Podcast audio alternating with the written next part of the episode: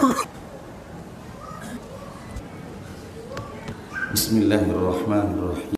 السلام عليكم ورحمة الله وبركاته.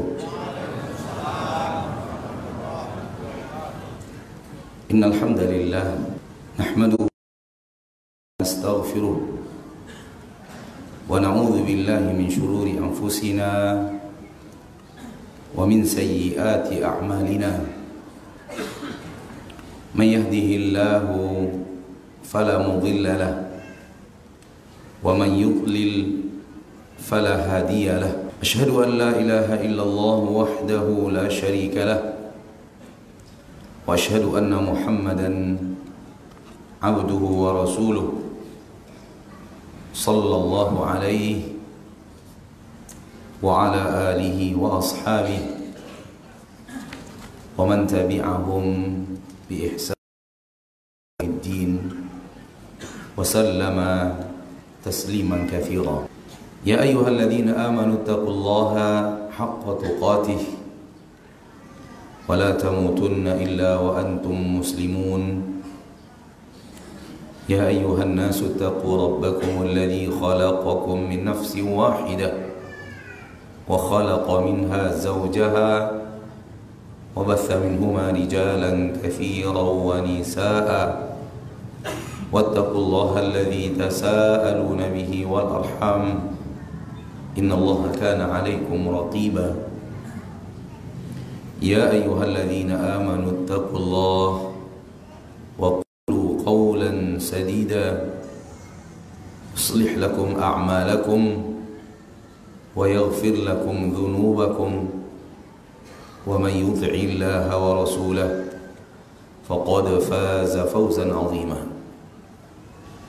أما بعد فإن أصدق الحديث كتاب الله وخير الهدي هدي محمد صلى الله عليه وسلم وشر الأمور محدثاتها فإن كل محدثة بدعة وكل بدعة ضلالة وكل ضلالة في النار معاشر المسلمين معاشر المسلمات الحاضرين والحاضرات para pemirsa dimanapun anda berada rahimani wa rahimakumullah pertama-tama sekali saya mengajak diri saya sendiri dan mengajak kita semuanya tanpa terkecuali untuk bersyukur kepada Allah tabaraka wa ta'ala. Rabbul Izzati wal Jalalah wa Rabbul Jabaruti wal Malakuti wal Kibriyai wal Azamah. Allah yang telah mengasihani kita menyayangi kita mencintai kita. Yang yang pernah kita rasakan dari kedua orang tua kita. Itulah yang dikatakan Rasul kita tercinta, Nabi kita yang mulia Muhammad sallallahu alaihi wasallam. Dalam hadis yang sahih diriwayatkan oleh Imam Al-Bukhari Malik radhiyallahu taala anhu wa arda Nabi Muhammad sallallahu alaihi wasallam bersabda Lallahu arhamu bi'ibadihi min hadhihi biwaladiha Sungguh Allah benar-benar mencintai dan mengasihi hamba-hambanya lebih daripada cinta kasih wanita ini kepada anaknya. Hadis sahih riwayat Imam Al-Bukhari dari Anas bin Malik radhiyallahu anhu wa arda. Allah menyayangi kita mencintai hamba-hambanya. Oleh karena itu Allah memberikan kepada kita rahmat dan nikmat yang tiada tara. Allah mencurahkan kepada kita rahmat dan nikmat yang tiada terhingga. Dan setiap hari percaya atau tidak percaya diketahui atau tidak diketahui diyakini atau tidak diketahui diyakini nampak atau tidak nampak ketahuilah bahwa setiap hari kita bergelimang dengan rahmat dan nikmat Allah yang tak terhitung begitu yang Allah katakan di dalam Al-Qur'an wa in ta'uddu ni'matallahi la tuhsuha. Kalau kalian menghitung-hitung nikmat Allah yang Allah berikan kepada kalian, Allah katakan la tuhsuha. Kalian tidak akan sanggup untuk menghitungnya. Kata para ulama ahli tafsir, saking banyaknya nikmat yang Allah berikan kepada kalian. Takkan sanggup kalian menghitungnya. Dan sesuatu yang tak sanggup dihitung, itu takkan sanggup untuk dibalas. Karena hitungan matematis, kalau nikmat Allah sehari ada satu juta, berarti harus ada satu juta ibadah untuk membalasnya. Kalau nikmat Allah setiap hari satu miliar, harus ada satu miliar ketaatan setiap hari. Kalau nikmat Allah setiap hari satu triliun, harus satu triliun ibadah setiap hari. Bagaimana kalau rahmat dan nikmat Allah tak terhitung? Bagaimana membalasinya?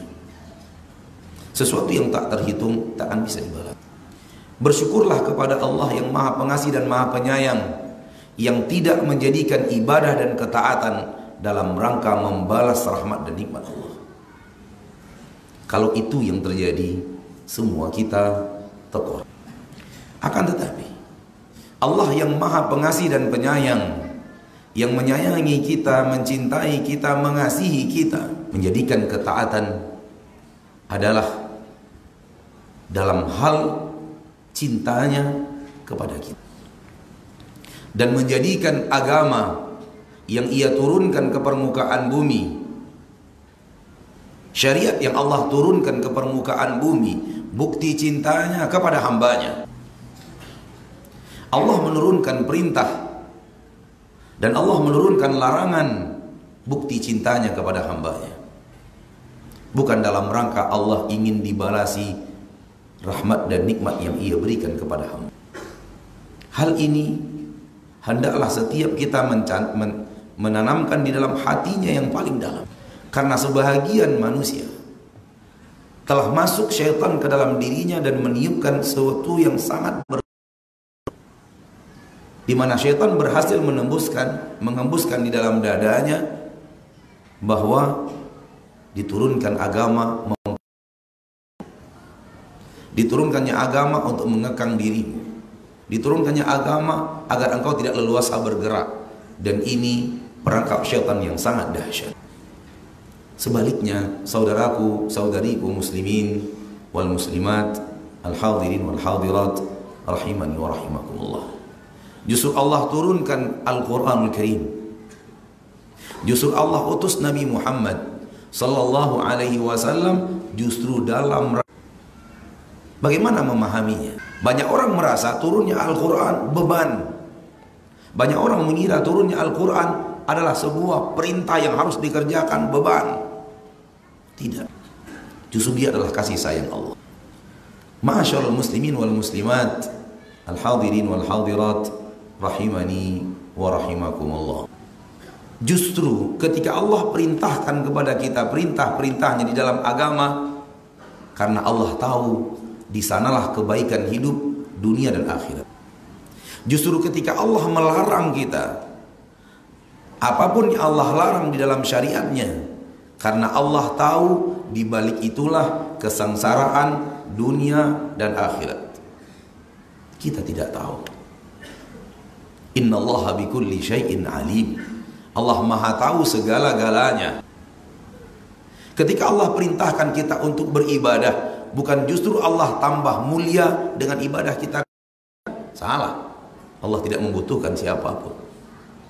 Di dalam hadis Qudsi Allah tabaraka wa ta'ala berfirman Ya ibadi Lau anna awalakum wa akhirakum wa insakum wa jinnakum Kanu ala atqa qalbi rajulin wahidin minkum Ma zada dhalika fi mulki syai'a Wahai hamba-hambaku Yang berhak mengatakan Hamba-hambaku hanyalah Allah.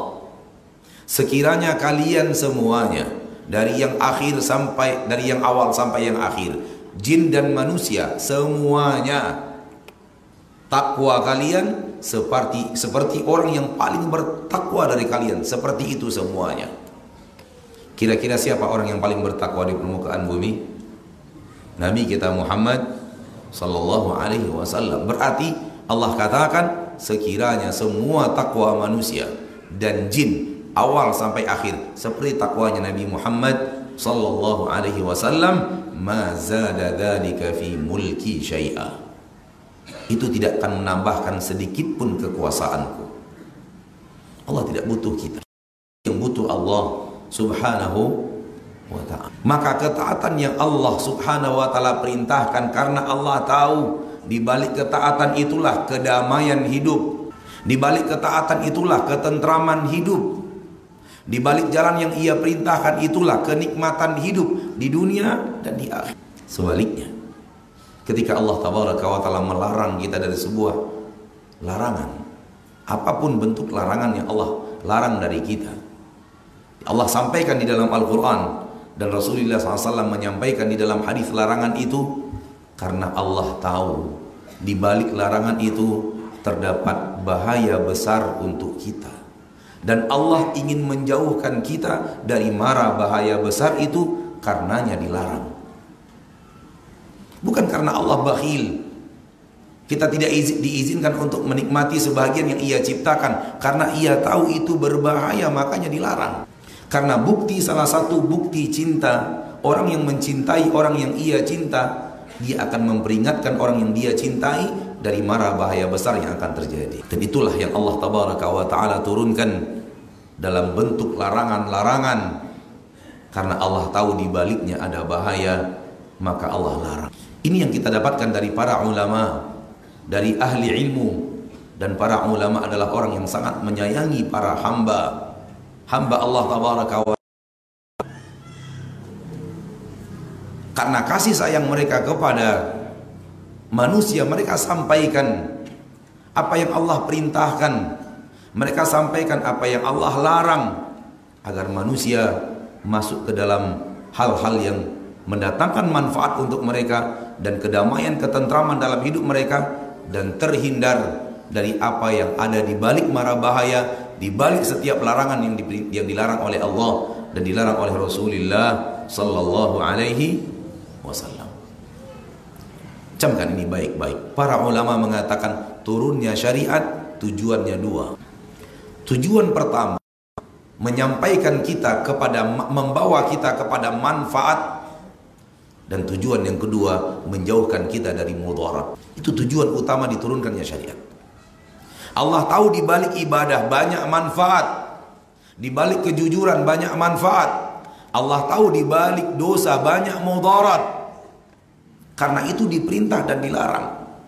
Justru perintah dan larangan itu adalah bukti kasih sayang Allah, bukti cinta Allah kepada makhluk.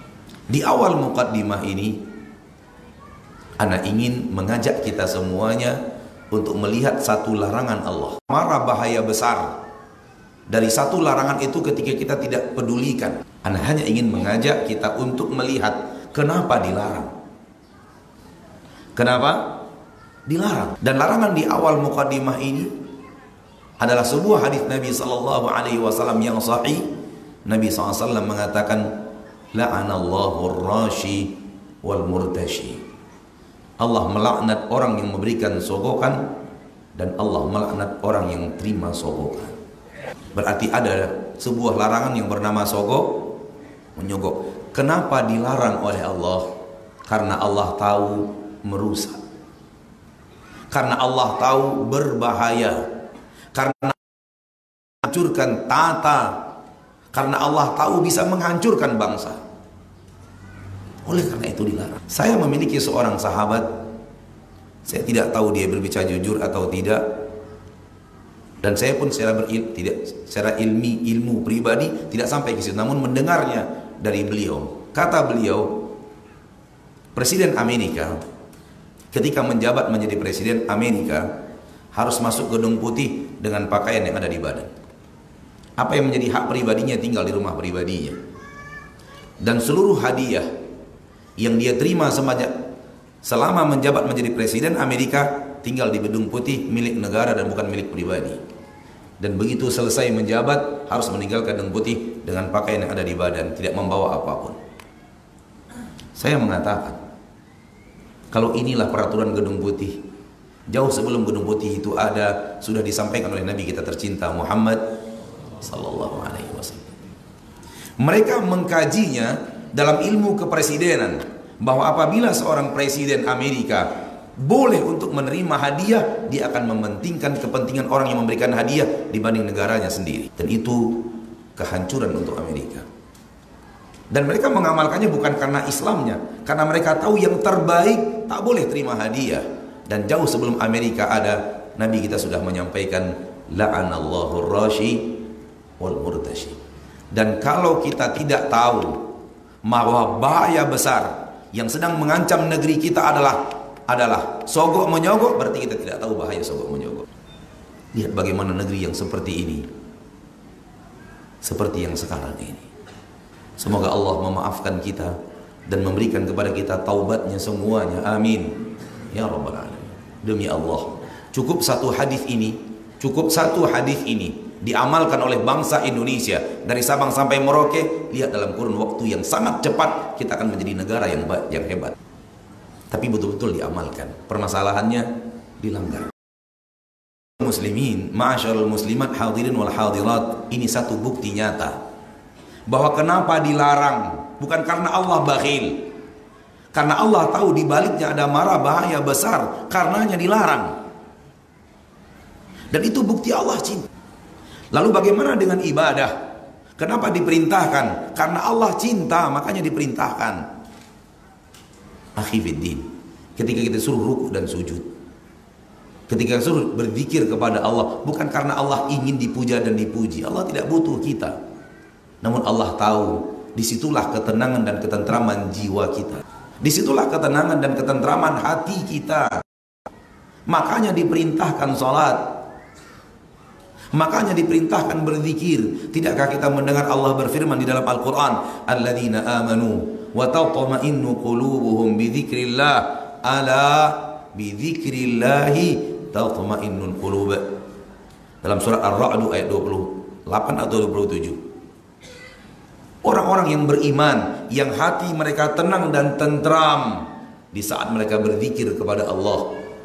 Dan ketahuilah hanya dengan zikir kepada Allah hati itu bisa menjadi tentram maka ibadah-ibadah yang Allah perintahkan karena Allah tahu di situlah letaknya ketentraman hatimu dan ketentraman hati itulah dia kebahagiaan darinya kita faham bahwa ketika kita disuruh untuk sujud dan ruku agar kita bahagia ketika kita disuruh berzikir agar hati kita tentram dan bahagia Bukan agar kita menderita dengan datang lima kali sehari semalam ke masjid.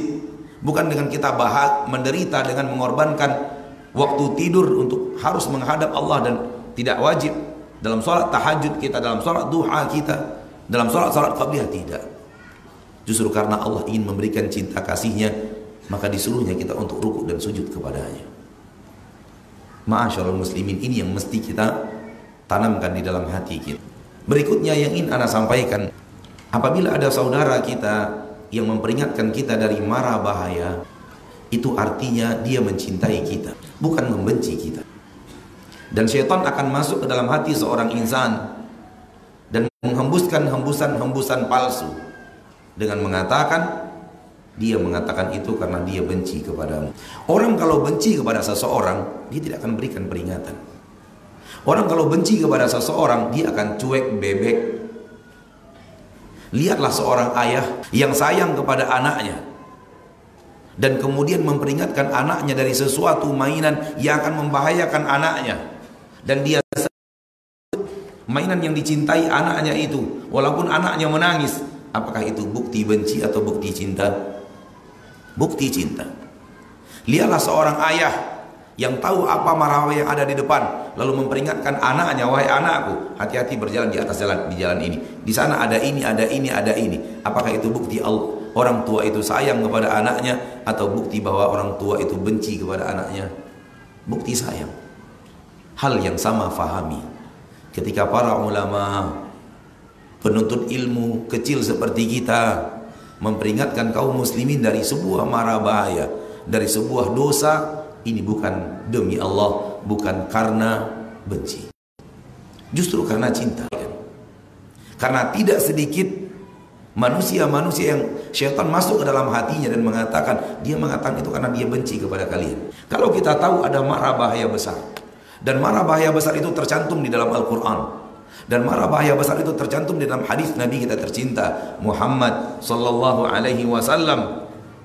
Lalu kita sampaikan itu bukti kita cinta kepada kaum muslimin dan kaum muslimat karena kita tidak mau demi Allah mereka terjerumus dan masuk ke dalam marah bahaya itu. Karena kalau kita benci kita biarkan saja sudah. Masuk ya masuk sana. Terjerumus ya terjerumus biar aja terjerumus. Malah senang saya kalau dia terjerumus. Itu bukti bukti benci. Namun segala dia mengingatkan kita hati-hati itu tidak boleh mulai menjalar sangat luar biasa. Persis seperti yang dikatakan Nabi kita tercinta sallallahu alaihi wasallam di dalam hadis yang sahih riwayat Imam Ahmad. Nabi SAW bersabda, "Idza tabaya'tum bil'inah wa akhadhtum adnab al-baqar" ورضيتم بالزرع وتركتم الجهاد سلط الله عليكم ذلا لا ينزعه عنكم حتى ترجعوا إلى دينكم Apabila kalian telah bertransaksi dengan transaksi-transaksi riba dan kalian sudah ridho di belakang ekor hewan-hewan ternak kalian dan kalian sudah begitu tenang di perkebunan dan pertanian kalian. Lalu kalian tinggalkan berjihad di jalan Allah. Nabi Muhammad ketika berbicara sallallahu alaihi wasallam berbicara tidak dari hawa nafsu tapi wahyu yang diwahyukan Allah kepada beliau. Itu akan terjadi. Itu akan terjadi. Dan sungguh di zaman kita sekarang kita benar-benar melihat apa yang Rasul katakan di dalam hadis yang mulia ini dan semua kita sepakat.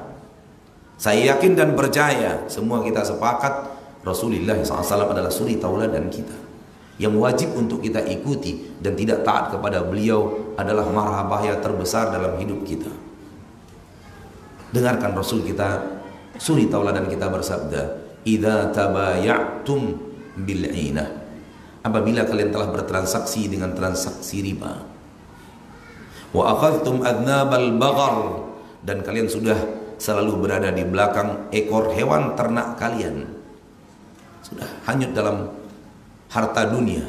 Wa raditum bizzara' lalu kalian telah begitu ridho dengan pekerbunan dan pertanian kalian kembali perhiasan dunia. Wa taraktumul jihad. Kalian tinggalkan jihad di jalan Allah. Apa yang akan terjadi? Dengarkan hadis dari Nabi kita tercinta yang mencintai dan menyayangi kita lebih daripada kasih sayang orang tua kita kepada kita. Kata Nabi SAW, Sallallahu alaikum dhulla. Allah akan timpakan kepada kalian kehinaan. La yanzi'uhu ankum. Allah tidak akan cabut kehinaan. ila dinikum sampai kalian kembali kepada agama kalian. Hadis ini jawaban. Ketika kita bertanya kenapa umat Islam di zaman kita sekarang itu terlihat dihinakan orang. Jawabannya ini. Hadis dari Nabi kita tercinta SAW dan salah satu penyebabnya adalah idza tabaya'tum bil ina. Apabila kalian sudah bertransaksi dengan transaksi-transaksi riba. Ternyata riba penghancur kekuatan Islam. Ternyata riba penghancur kejayaan Islam. Ternyata riba penghancur umat Islam. Undang murka Allah. Ternyata riba pengundang kehinaan untuk semua muslim. Tidakkah hadis ini membuat kita takut dan khawatir? Tidakkah hadis ini kita letakkan di depan pelupuk mata kita sehingga dengannya kita jauhi riba? Sebelum kita membacakan ayat-ayat yang lainnya dan hadis-hadis yang lainnya yang mungkin jauh lebih dahsyat daripada apa yang akan tadi yang telah tadi kita sampaikan. Maka saudaraku, saudariku muslimin dan muslimat, sebelum kita membacakan ayat-ayatnya dan membacakan hadis-hadisnya, mari sekali lagi mari kita buka hati untuk menerima ayat-ayat Allah dan mengatakan kepada Allah yang ayat-ayatnya ketika dibacakan sami'na wa ata'na karena ini ciri orang yang bertakwa dan ciri orang yang beriman. Sebagaimana yang Allah katakan di dalam Al-Qur'an, "Innama kana qaulal mu'minina idza du'u ila Allah wa rasulih liyahkuma bainahum ayyaqulu sami'na wa ata'na. Perkataan orang-orang yang di dalam hatinya ada iman ketika diajak kepada Allah dan Rasulnya untuk membuat keputusan di tengah mereka ayyaqulu mereka akan berkata sami'na wa ata'na. Kami akan dengar, kami akan taat. Namun kalau kita tidak bisa ketika Allah mengatakan sesuatu sami'na wa ata'na, ketika Rasul mengatakan sesuatu sami'na wa ata'na, berarti dipertanyakan iman di dalam dada kita. Karena Allah mengatakan perkataan orang yang di dalam hadanya ada iman. Kalau kalau sudah Rasul yang berbicara sami'na wa ata'na. Ini di dalam surat uh, di dalam Al-Qur'anul Karim kalau tidak salah dalam surat Al-Isra. Adapun di dalam surah Al-Ahzab, "Wa ma kana lil mu'minin wa la mu'minatin idza qada Allahu wa rasuluhu amran an yakuna lahumul khiyaratu min amrihim." Tidak pantas bagi seorang lelaki mukmin, tidak pantas bagi seorang wanita mukminah kalau Allah dan Rasulnya sudah membuat sebuah keputusan, mereka kemudian punya pilihan lain dalam perkara mereka. Ma'asyiral muslimin. Sebelum kita mengangkat ayat-ayat yang berhubungan dengan riba, dan hadis-hadis yang berhubungan dengan riba. Kita semua sudah sepakat bahwa riba itu dosa besar. Cukup itu sebenarnya untuk membuat kita menjauhi riba. Karena itu adalah dosa.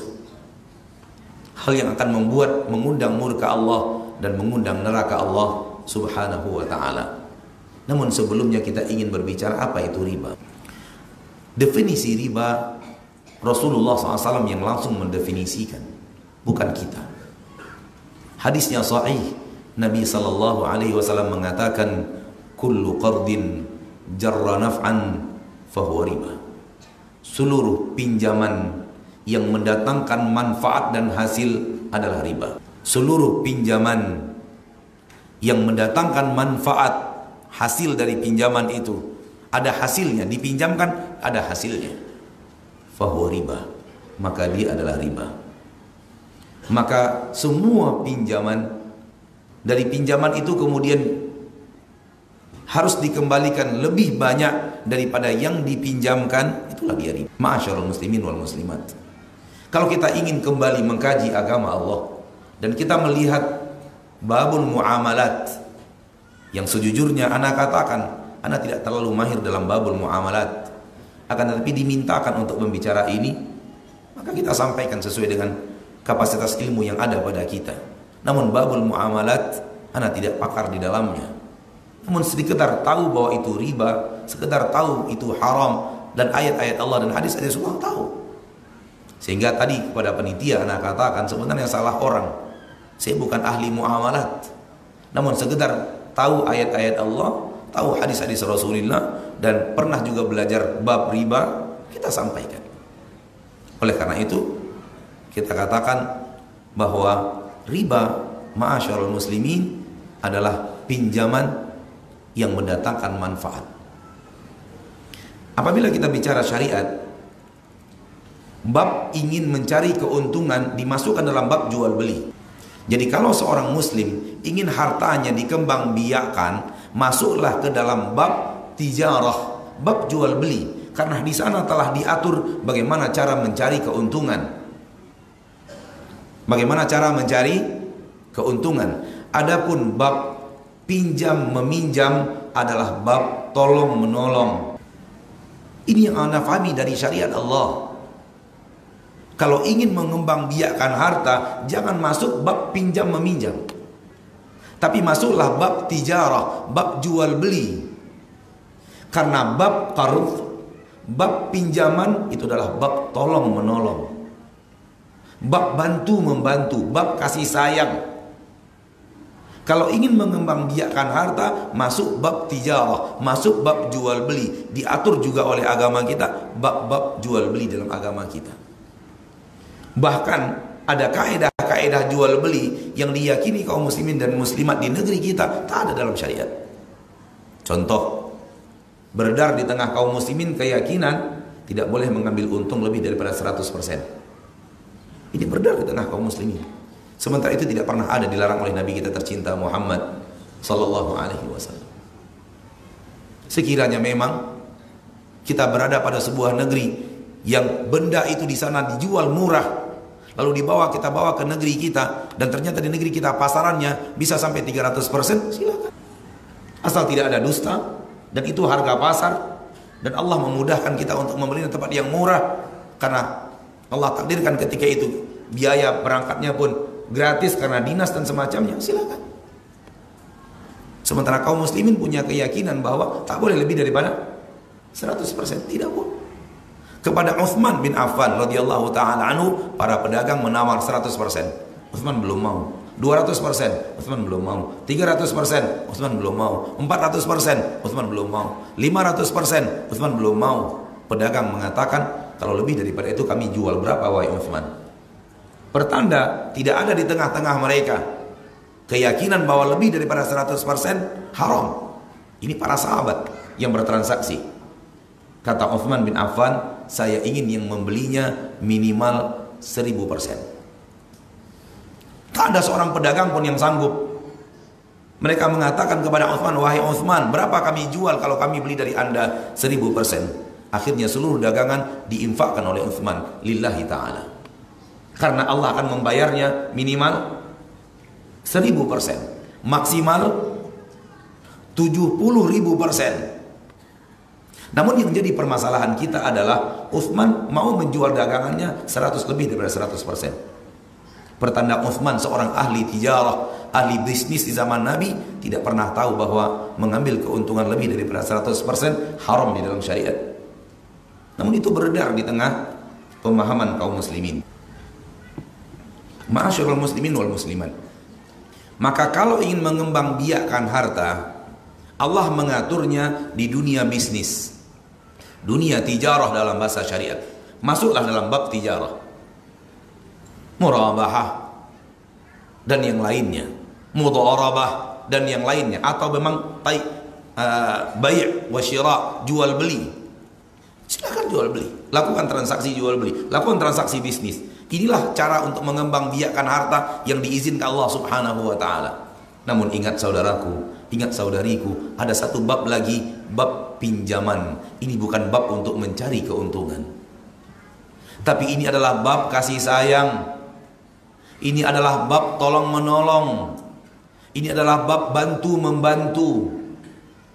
Oleh karena itu, orang yang menggunakan bab tolong menolong untuk mencari keuntungan sangat dibenci oleh Allah.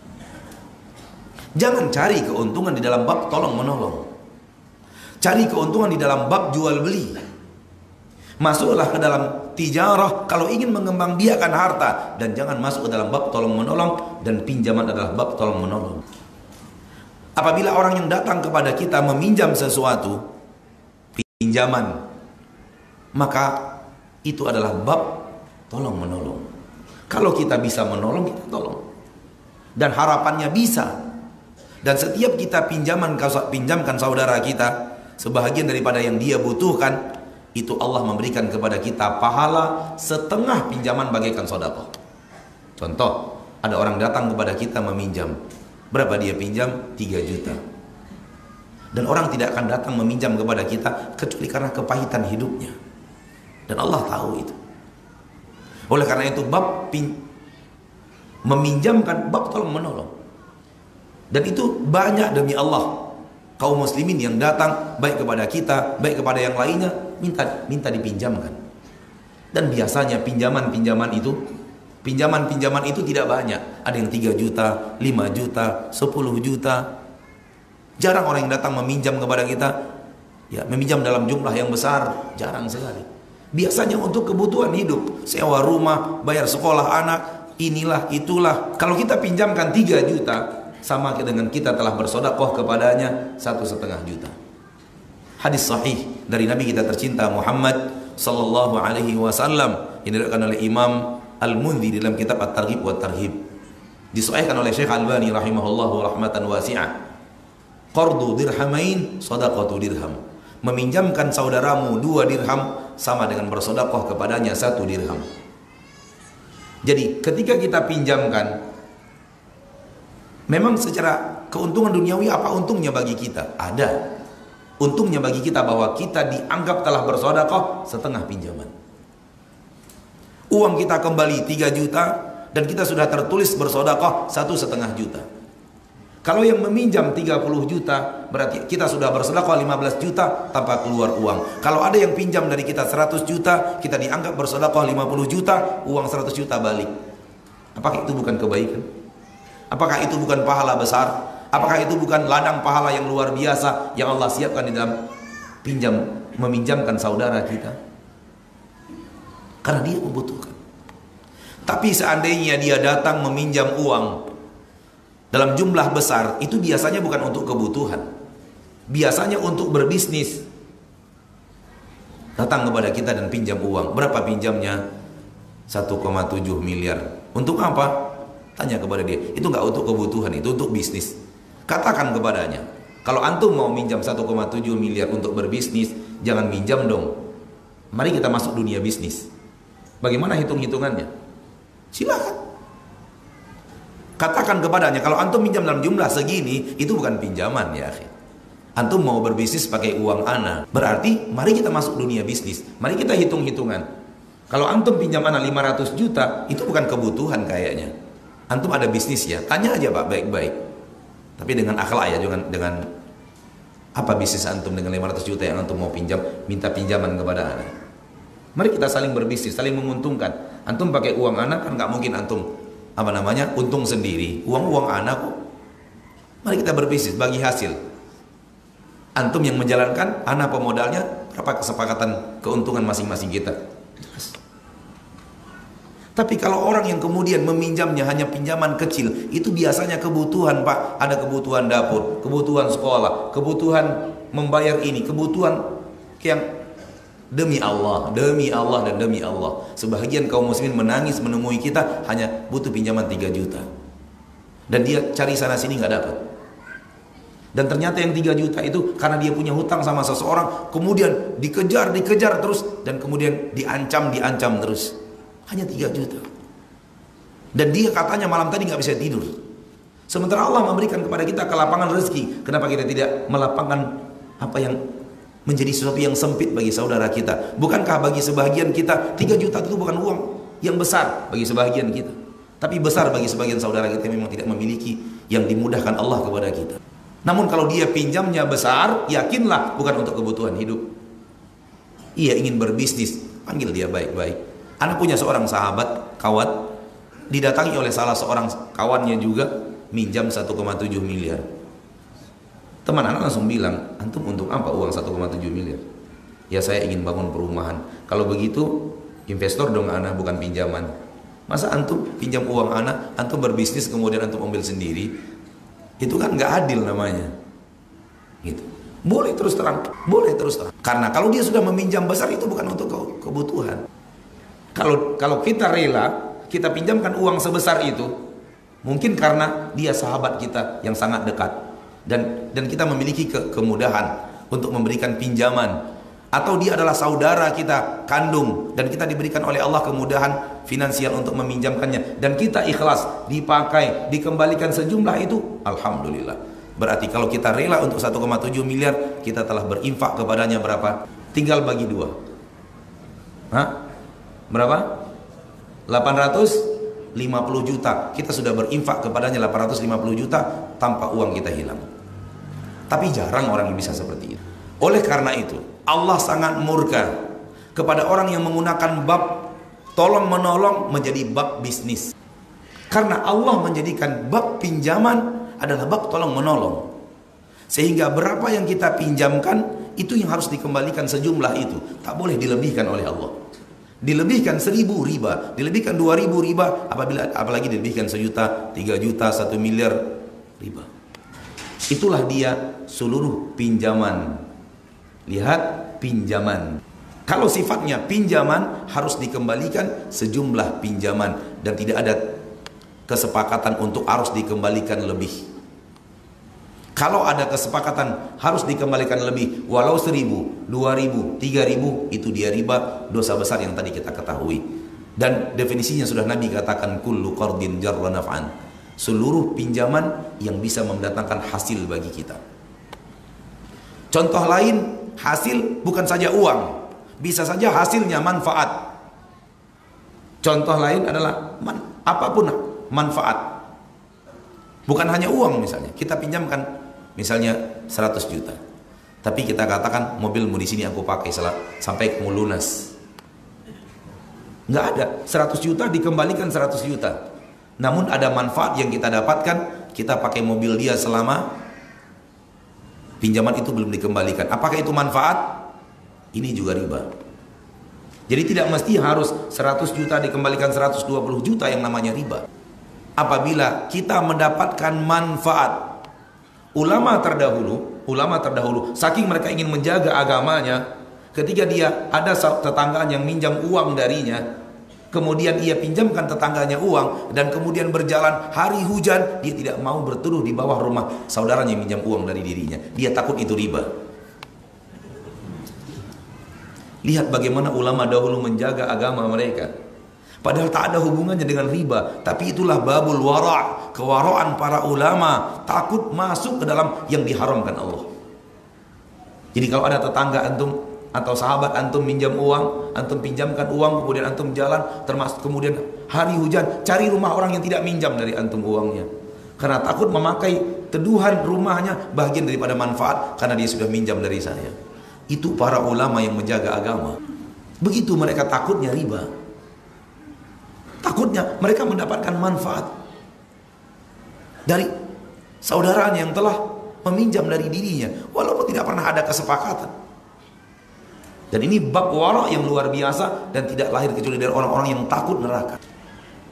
Oleh karena itu, ma'asyarul muslimin, ma'asyarul muslimat. Kalau kita masuk dalam dunia bisnis, di situ ada konsekuensi untung dan rugi. Itulah dunia bisnis. Itulah dunia tijarah. Ada konsekuensi untung, rugi. Dan orang mau untungnya saja ruginya tidak mau. Oleh karena itu, dia masuk di dalam bab pinjaman yang di bab pinjaman itu tidak ada rugi, yang ada hanya untung saja. Maka ini adalah egois yang tidak dicintai Allah Taala. Kenapa? Coba lihat.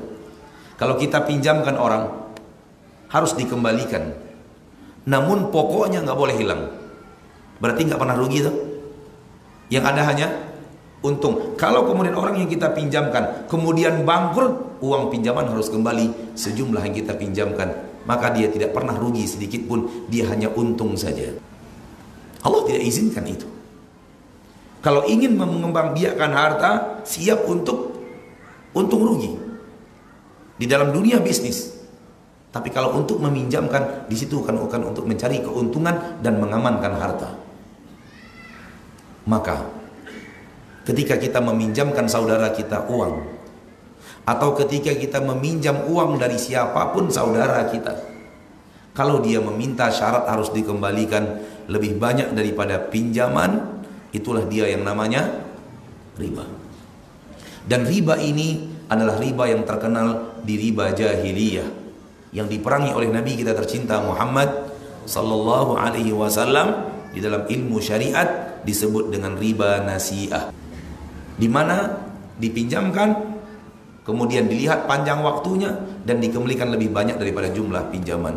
Riba ini bukan riba sekarang saja, riba dari zaman dahulu belum lagi Nabi lahir riba itu sudah ada. Namun kemudian diperangi oleh agama Islam, diperangi oleh Allah, diperangi oleh Al-Quran, diperangi oleh Nabi kita tercinta Muhammad sallallahu alaihi wasallam. Bapak dan Ibu yang dimuliakan Allah, hadirin wal hadirat, muslimin dan muslimat, para pemirsa di mana pun anda berada, rahimani wa rahimakumullah. Dan ini yang sekarang banyak beredar. Demi Allah ketika saya usia SD, itu susah mencari orang yang mau jual barang kredit. Betul Pak, 30 tahun yang lalu. Saya yakin dan percaya bapak-bapak sama lah. Kalau kita back to hidup kita 30 tahun yang lalu, kita balik Nyari barang kredit itu susah. Orang semuanya mau cash. Karena kredit bagi mereka bermasalah. Namun sekarang terbalik, orang yang mau jual cash yang susah. Semuanya mau kredit. Subhanallah. Sampai-sampai teman, anak nggak tahu, tapi teman berkata, dia pergi ke showroom. Lalu dia katakan saya mau beli mobil. Oh ya, ada pak. Ada. Saya mau cash. Oh maaf pak, nggak ada. Itu apa yang dipajang? Oh, itu untuk kredit, Pak. Subhanallah. Kalau bapak mau cash, inden pak ya. Kita punya uang mau beli barang sekarang nggak ada barangnya. Dipasuk paksa untuk masuk ke dalam jalur kredit yang kadang-kadang di dalam kartu kredit itu ada transaksi ribanya. Nanti mudah-mudahan bisa kita sampaikan di mana letak ribanya. Dan itu terjadi sekarang. Dan Rasul kita tercinta Muhammad sallallahu alaihi wasallam telah memperingatkan kita. Oleh karena itu Nabi mengatakan dalam hadis riwayat Imam Ahmad tadi, kalau kalian sudah bertransaksi dengan transaksi riba, ini sepertinya zamannya. Transaksi riba istilah syariat. Transaksi kita, istilah kita transaksi kredit riba. Karena di dalamnya ada riba, banyak. Jarang kita bertemu kredit syar'i. Apakah kredit boleh syar'i? Boleh. Ada diatur oleh agama kita kredit syar'i. Harga barang tidak berubah, disepakati, ya, dan tidak ada pertambahan harga dari yang disepakati dan disepakati bagaimana cara membayarnya dan membelinya harus langsung kepada pemilik barang. Boleh. Dan tidak ada denda keterlambatan bayar. Itu boleh, silakan. Misalnya saudara kita punya mobil, kita tidak bisa membeli cash, katakan kepadanya, anak ingin membeli mobil antum kredit. Dia katakan boleh. Tapi harga pasaran cash 100 juta, kalau kredit 2 tahun saya mau jual 180 juta. Baik, Anda setuju, 180 juta. Deal harga 180 juta. Bagaimana cara pembayarannya? Cara pembayarannya adalah setiap bulan saya bayar segini, segini, segini, segini. Deal, sepakat. Udah, jual mobilnya dalam keadaan kredit. Boleh secara agama. Walau dinaikkan harganya. Tidak ada masalah. Tapi ingat, terlambat bayar jangan ada tambahan lagi. Tapi ingat kalau dia pada janjinya tidak tepat, jangan minta lagi. Kamu udah terlambat ya. Tak sesuai dengan janjimu, tambah, nggak boleh lagi. Harga harga satu, tak berubah sampai mati. Hanya boleh berubahnya dengan satu syarat, berubahnya itu turun. Kalau berubahnya naik haram. Kalau berubahnya turun boleh. Ini yang disebut oleh para ulama dalam dunia dunia uh, kredit dhawa ta'ajjal. Dhawa ta'ajjal. Doa tajal adalah bayar lebih rendah daripada transaksi non bayar cash, bayar sekarang. Saya turunkan harga bayar sekarang. Itu boleh, turun harga boleh, naik gak boleh. Jadi kalau ada perubahan harga, perubahan turun boleh secara syariat, perubahan harga naik gak boleh. Kalau naik jadi riba. Inilah dia transaksi kredit syar'i boleh. Tidak dilarang. Namun yang tadi harga tidak berubah, tidak ada keterlambatan bayar dan tidak akan ada terjadi kenaikan harga kapan pun sampai meninggal dunia karena sudah disepakati dan harga harus mati. Namun kredit-kredit yang ada sekarang tidak seperti itu. Ma'asyarul muslimin karena karenanya masuk di dalamnya transaksi riba dan apabila kita melihat dunia kita sekarang memang betul-betul semua dikreditkan orang Pak. Sampai panci-panci dapur pun dikreditkan orang. Betul, subhanallah. Sehingga banyak orang-orang yang datang ke pasar-pasar menawarkan pinjaman uang. Dan banyak transaksi-transaksi yang mungkin tidak disebut transaksi riba, tapi disebut ini, disebut itu. Pada dasarnya riba. Pinjam uang 10 juta. Ketika pinjam uang 10 juta, tulisannya 10 juta, kembalikan 10 juta. Realnya dia hanya terima uang 9 juta 500 karena sudah dipotong 500 di awal. Secara agama berarti dia minjam 9 juta 500 dan bukan 10 juta walau di atas kertas tertulis 10 juta. Karena Islam melihat real dan bukan melihat catatan di atas kertas. Catatan di atas kertas bisa dipermainkan. Tapi realnya saya hanya meminjam 9,5 juta. Ketika saya harus kembalikan 10 juta, 500-nya adalah Bapak Ibu yang dimuliakan Allah Subhanahu wa taala. Kalau kita tahu sudah apa itu riba, pinjaman yang membuat kita mendapatkan manfaat dari pinjaman itu itulah riba sampai ada orang umrohnya umroh riba Pak. saya tahu itu pinjamkan saya uang saya berangkatkan umroh gratis Akhirnya berangkat umroh gratis dengan meminjamkan uang 100 juta. Itu sama saja ketika dikembalikan uang 100 juta, dia sudah dapat 100 juta plus biaya umroh ada berapa waktu itu? 25 juta, pengembalian adalah 125 juta, namun 25 jutanya dalam bentuk umroh gratis. Bagaimana umrohnya akan diterima oleh Allah? Kalau umrohnya disebut dengan umroh riba. Itu manfaat. Pinjamkan saya uang, saya berangkat Anda umroh gratis. Dan orang merasa 100 juta kembali 100 juta aman. Salah, ada manfaat umroh. Yang itu adalah riba. Nabi tidak mengatakan uang, Nabi tidak mengatakan emas, Nabi mengatakan manfaat. Apa pun jenis manfaat masuk di dalam itu. Baik. Kalau kita sudah tahu apa itu riba, ada satu jenis riba lagi. Namun jenis riba ini tidak terlalu getol di zaman kita sekarang. Yaitu jual beras dengan beras, jual emas dengan emas, dilebihkan. Nggak boleh. Uang dengan uang dilebihkan, nggak boleh. Ya tapi tapi ada transaksi itu, namun tak terlalu banyak seperti riba yang pertama. Ini riba dikenal dalam syariat dengan riba fadl. Ya, uang dengan uang, emas dengan emas, perak dengan perak. Uh, uh, dalam hadis uh, bur dengan bur, bur, gandum dengan gandum, syair dengan syair. Itu mithlan ya dan biyadin. Harus sama takarannya dan harus cash pembayarannya. Sekiranya takarannya tidak sama menjadi riba. Dan ini marak di dekat-dekat bulan uh, di bulan Ramadan subhanallah. Transaksi uang ya. Bayar beli sejuta bayar nggak tahu anak nggak pernah beli jadi nggak tahu lah. Beli sejuta bayar sejuta sekian. Namun yang didapatkan uang baru ini riba. Karena ini transaksi jenis yang sama ribawi dan dilebihkan dari takarannya. Harus sama sejuta harus sejuta. Ya kemudian kurma juga pernah terjadi di zaman Nabi. Ada orang yang membeli kurma dua gantang yang jelek dengan satu gantang yang bagus kata Nabi ini riba. Kalau dia adalah yang seperti itu tak boleh lebih takarannya dan harus cash. Namun ini jarang walau ada. Yang lebih banyak adalah riba yang pertama kalau kita sudah tahu apa itu riba mari kita dengarkan ayat-ayat Allah yang berbicara tentang riba. Dan ketahuilah bahwa Allah ketika mengata berbicara tentang riba di dalam Al-Quran Sekali lagi karena Allah sayang kepada kita. Saudara, ketahuilah saudaraku Bahwa orang Yahudi telah mengharamkan riba.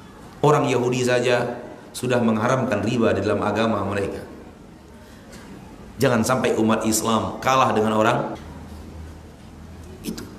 Di dalam kitab Tulmud, orang Yahudi mengatakan riba sesama Yahudi haram dan kepada selain Yahudi halal. Orang Yahudi tahu riba dan riba hanya untuk orang selain Yahudi. Karena sesama mereka haram transaksi riba. Nah, ayat yang paling tegas di dalam Al-Quran surah Al-Baqarah 178 Allah tabaraka wa taala berfirman A'udzu billahi minasyaitonir rajim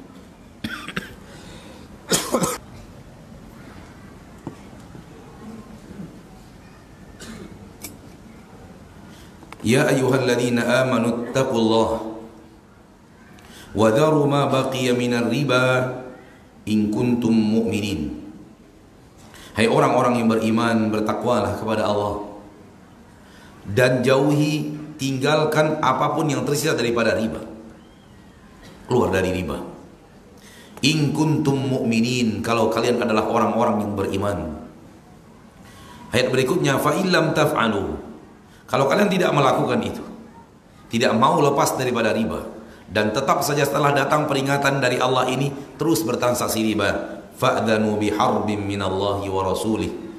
Iklankan perang kepada Allah dan Rasulnya. Kita disuruh mengiklankan perang berhadapan dengan Allah dan Rasulnya kalau tidak mau keluar daripada riba. Wa in tubtum namun kalau kalian taubat dari transaksi riba falakum ru'usu amwalikum ambil modalnya saja.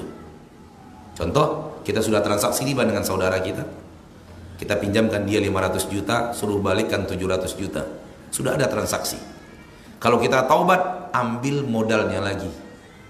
Ribanya jangan diambil. Itu maksud ayat wa in tubtum apabila kalian bertaubat falakum ru'usu amwalikum. Kalian boleh ambil modalnya saja. La tuzlamuna kalian tidak akan dizolimi. La tazlimuna wa la tuzlamun. Kalian tidak boleh menzolimi dan kalian pun tidak dizolimi. Wa in kana dhu usratin ayat berikutnya. Dan apabila ternyata saudaramu yang kau pinjamkan benar-benar sulit dia meminjam tapi benar-benar sulit untuk membalikan bukan diada-ada bukan dusta benar-benar sulit fanadhiratun ila maisarah undurkan dia untuk bisa membayar di waktu yang lapang Makanya kita katakan tadi bab pinjaman bab tolong menolong. Kalau dia ternyata dia berdusta, sebenarnya dia punya kelapangan, kemudian dia tidak mau membayar, ada cara lain. Boleh dikadukan kepada mahkamah dan boleh hakim yang memaksanya untuk mengambil harta itu. Dan boleh hartanya diambil paksa oleh pemimpin, kemudian disimpan sampai dia mau membayar hutangnya karena dia adalah orang yang bisa membayar namun malas membayar. Namun kalau dia benar-benar kesulitan, Allah mengatakan fanadhiratun ila maisarah, undur waktu pembayaran kepada kelapangan saudaramu. Wa anta saddaqu khairul lakum in kuntum ta'lamun. Namun kalau kalian bersedekah kalian maafkan kalian tidak tagih biarkan menjadi sedekah itu jauh lebih baik untuk kalian. In kuntum ta'lamun. Kalau kalian tahu apa yang ada di balik sedekah itu. Ini ayat yang sangat kuat dan sangat luar biasa tentang riba. Disebut riba memerangi Allah dan Rasulnya. Dan adakah perang kepada Allah dan Rasulnya yang akan menguntungkan kita Tak. Baik, kita bacakan hadis Nabi kita tercinta Muhammad sallallahu alaihi wasallam tentang riba. Sekali lagi ini dari Rasul kita Muhammad sallallahu alaihi wasallam yang tidak pernah berbicara melalui hawa nafsu. In huwa illa wahyu yuha apa yang beliau katakan adalah wahyu yang ia dapatkan dari Rabbnya Allah tabaraka wa taala. Hadis pertama hadis riwayat Imam Muslim. Dan hadisnya sahih dari Jabir bin Abdullah radhiyallahu anhuma wa ardahuma. Dengarkan wahai saudara-saudariku hadis dari Nabi kita Muhammad sallallahu alaihi wasallam. Dan saya berharap kita buka hati kita sebelum kita membuka telinga kita agar masuk hadis Nabi ini ke dalam hati kita. Dan kita takut dengan apa yang dikatakan Nabi SAW di dalam hadis yang mulia ini kata Jabir bin Abdullah radhiyallahu taala anhu wa ardahu anna Rasulullah sallallahu alaihi wasallam la'ana wa mukilahu wa katibahu wa shahidaihi wa qala alaihi salatu wassalam hum fil ithmi sawa.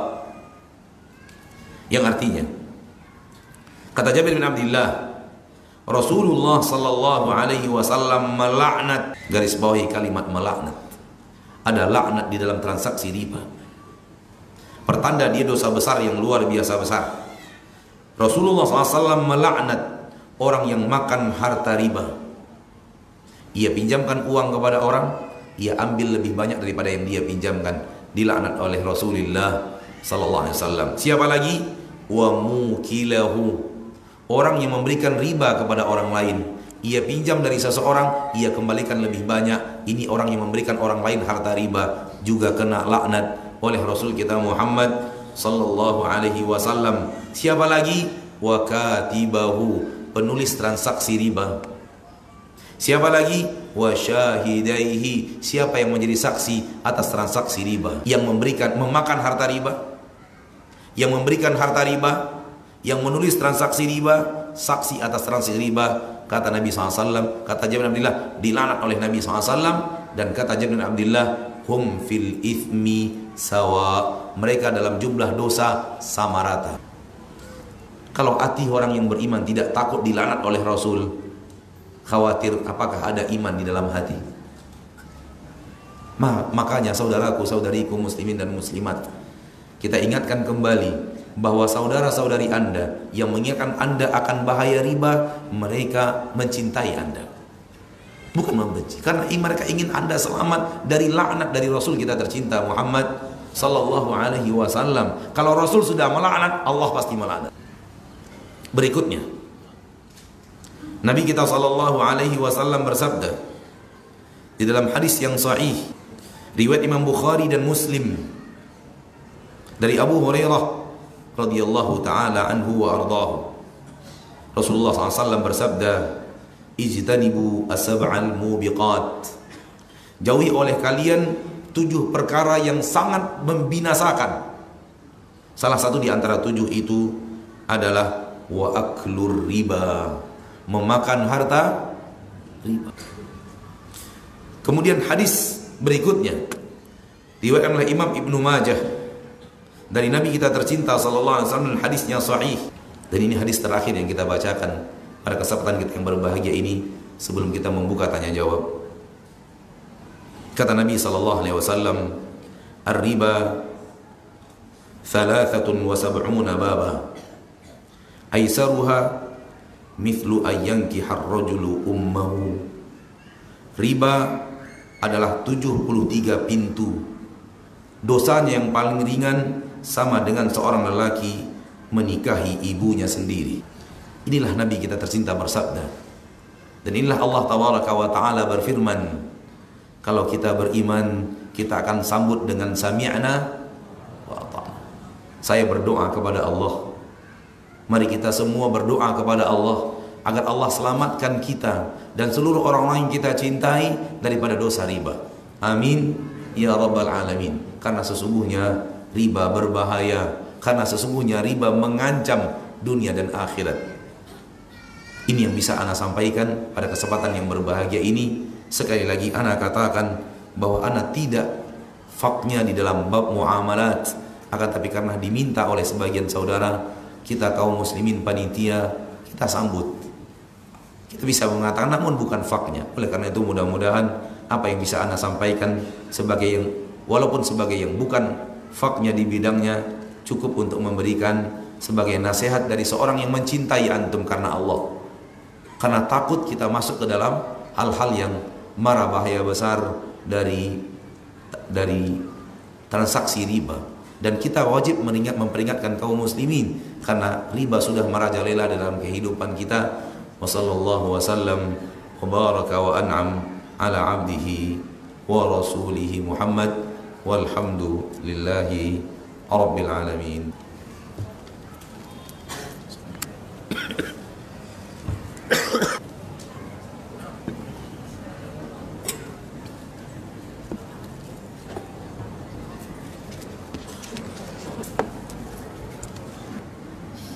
Pertanyaan pertama Bagaimana kalau yang melakukan transaksi riba adalah orang tua kita? Dengan beliau meminjam sesuatu dari sebuah transaksi riba di instansi riba. Kemudian beliau berbisnis dengan uang pinjaman itu dan telah berkembang bisnis tersebut. Dan kemudian beliau membiayai anak kuliah dan semacamnya dengan biaya itu. Menurut ilmu yang ada pada anak, sebagaimana yang tadi anak sudah katakan bahwa bukan faknya di bidang, namun ilmu yang ada pada anak, bahwa ketika kita ketika si A meminjam riba dari seseorang yang memakan harta riba bukanlah yang meminjam yang memakan harta riba yang meminjamkan. Kalau pertanyaan ini adalah sesuai dengan pertanyaan orang tua kita meminjam. Orang tua kita tidak punya harta riba. Karena harta riba ada pada orang yang meminjamkan.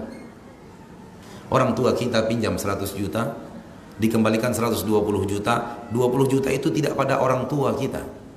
20 juta ada pada yang meminjamkan uang. Sementara yang ada pada orang tua kita uang pinjaman, bukan uang riba. Namun kesalahan orang tua kita adalah yang berikutnya, wa mukilahu, memberikan uang riba kepada orang lain. Dosa beliau adalah dosa. Tak bisa diingkari. Terjadi dosa. Tugas anak kalau seandainya orang tua bisa diskusi dengan dirinya dan orang tua terbuka untuk diskusi, berdiskusi soal itu. Bukti anak cinta kepada orang tuanya. Namun uang riba tak ada pada pada orang tua kita. Ini yang anak tahu ya.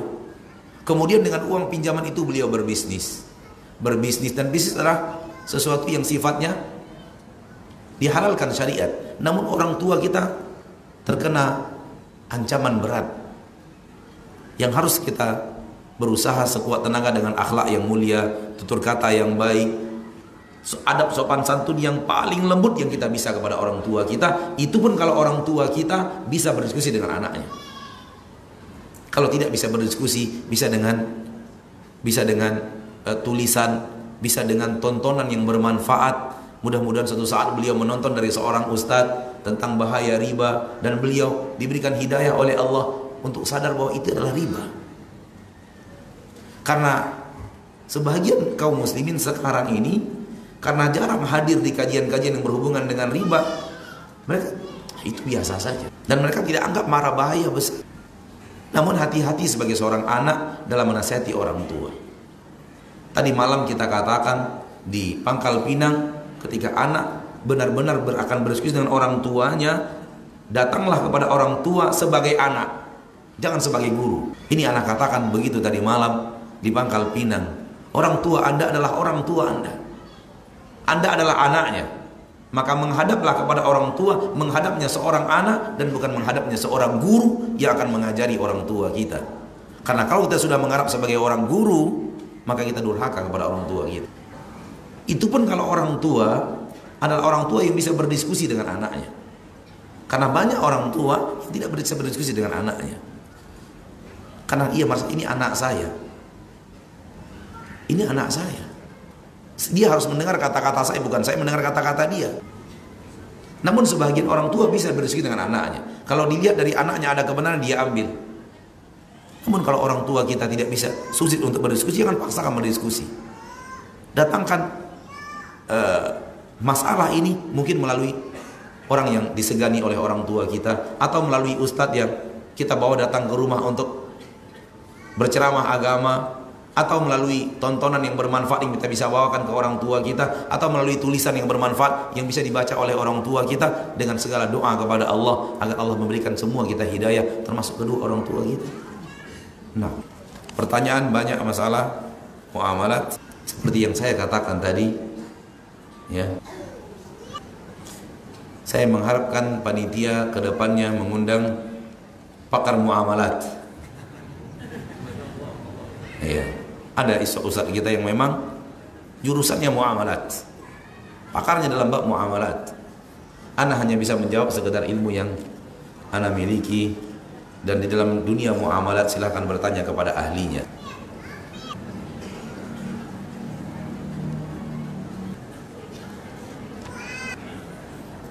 Saya mengadakan arisan di kantor dan saya sebagai pengurus mensyaratkan saya dapat nomor satu.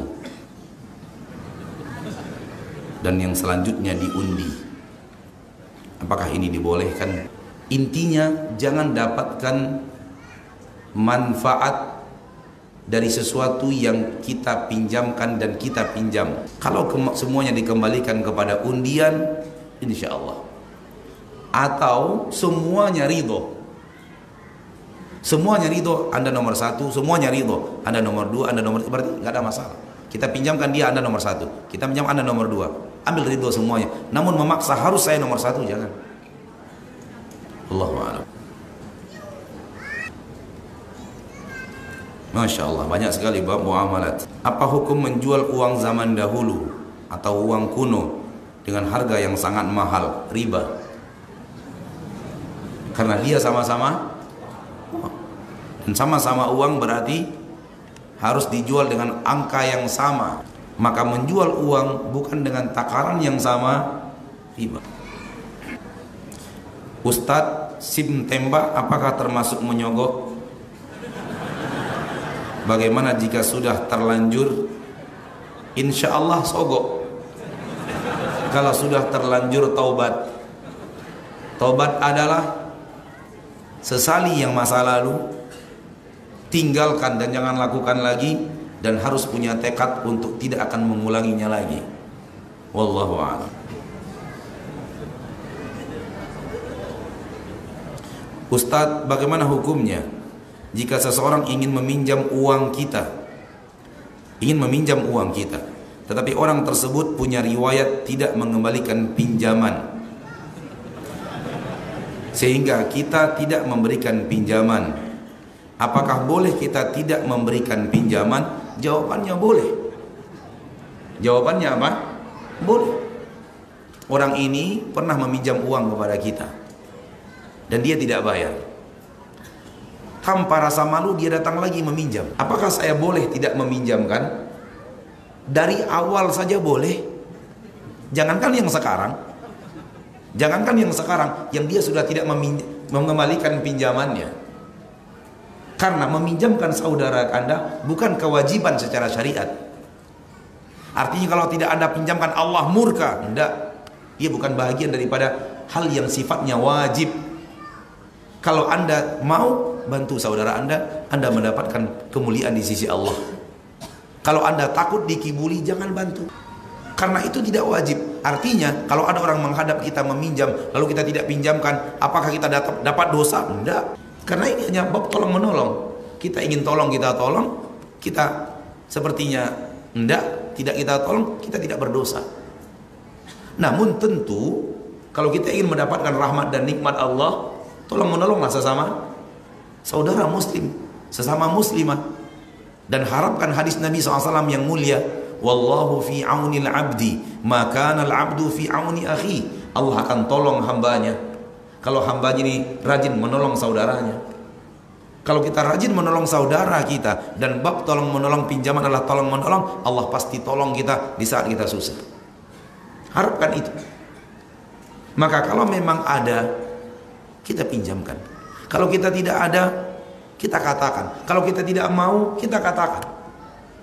Maaf saudaraku. Tapi tolak dengan bahasa yang bagus. Katakan maaf saudaraku. Mungkin dari tempat yang lain Anda bisa meminjam. Jangan lukai perasaannya. Orang yang datang meminjam kepadamu saudaraku. Dia sudah melawan perasaan rasa malunya untuk meminjam. Jangan hinakan lagi. Dengan kata-kata yang tidak baik keluar dari lisan kita. Dia sudah melawan perasaannya. Karena orang yang meminjam itu ada kehinaan. Jangan ditambah hina. Dengan bahasa kita yang lebih coba lihat, sama dengan orang meminta-minta. Oleh karena itu Allah turunkan Al-Qur'an, dilarang kita menghardik orang yang meminta-minta. Orang yang meminta-minta sebenarnya di dalam dirinya dia sudah merasa hina, dia meminta. Jangan ditambah kehinaan itu. Makanya Allah marah kepada orang yang menghardik orang yang meminta minta Wa amma sa'ila fala tanhar. Dan adapun orang yang meminta-minta jangan dihardik. Karena orang yang meminta-minta itu sudah melawan rasa malunya untuk meminta-minta. Dan dia sudah merasa hina dengan meminta-minta itu. Kecuali orang-orang yang sudah hilang rasa malu dari dirinya. Nauzubillah min dzalik. Jangan ditambah lagi kehinaannya. Kita sesama muslim harus saling ber, berbuat baik maka kalau ingin menolaknya, tolak dengan bahasa yang paling baik. Doakan mudah-mudahan di tempat lain Anda bisa mendapatkannya. Namun dari saya belum. Dan jangan berdusta. Enggak ada, padahal ada. Untuk apa antum berdusta? Antum sedang berada di atas, dia meminjam. Kenapa kita harus berdusta untuk menghalangnya? Jangan berdusta. Afan saudaraku. Maaf. Anda meminjam, mungkin di tempat lain Anda bisa. Dari saya belum. Selesai. Tanpa dusta, tanpa menyakiti hati dan kita doakan dia mendapatkan apa yang dia ingin pinjamkan dari orang lain, saudara kita. Karena kalau kita tidak meminjam pun Allah tidak murka kok. Namun kalau kita rajin meminjamkan saudara kita, Allah pasti rajin membantu kita. Allah pasti rajin menolong kita. Dan apakah kita tidak inginkan kemuliaan ini? Ada orang meminjam 2 juta. Setelah meminjam 2 juta dia tidak kembalikan. Dia berjanji sekian bulan Kemudian dia datang lagi meminjam 700 ribu. Lihat keadaan kita. Apakah bagi kita 700 ribu, 2 juta bagi kita bukan suatu hal yang seperti dia. Mudah-mudahan maksud saya itu adalah sedang dilapangkan oleh Allah rezeki kita. Kenapa kita tidak bantu saudara kita? Dan kita yakini bahwa dia memang tidak punya uang. Sebenarnya malas meminta saja. Sehingga kalimatnya meminjam. Kalimat pinjam dia sebenarnya minta uang sebenarnya.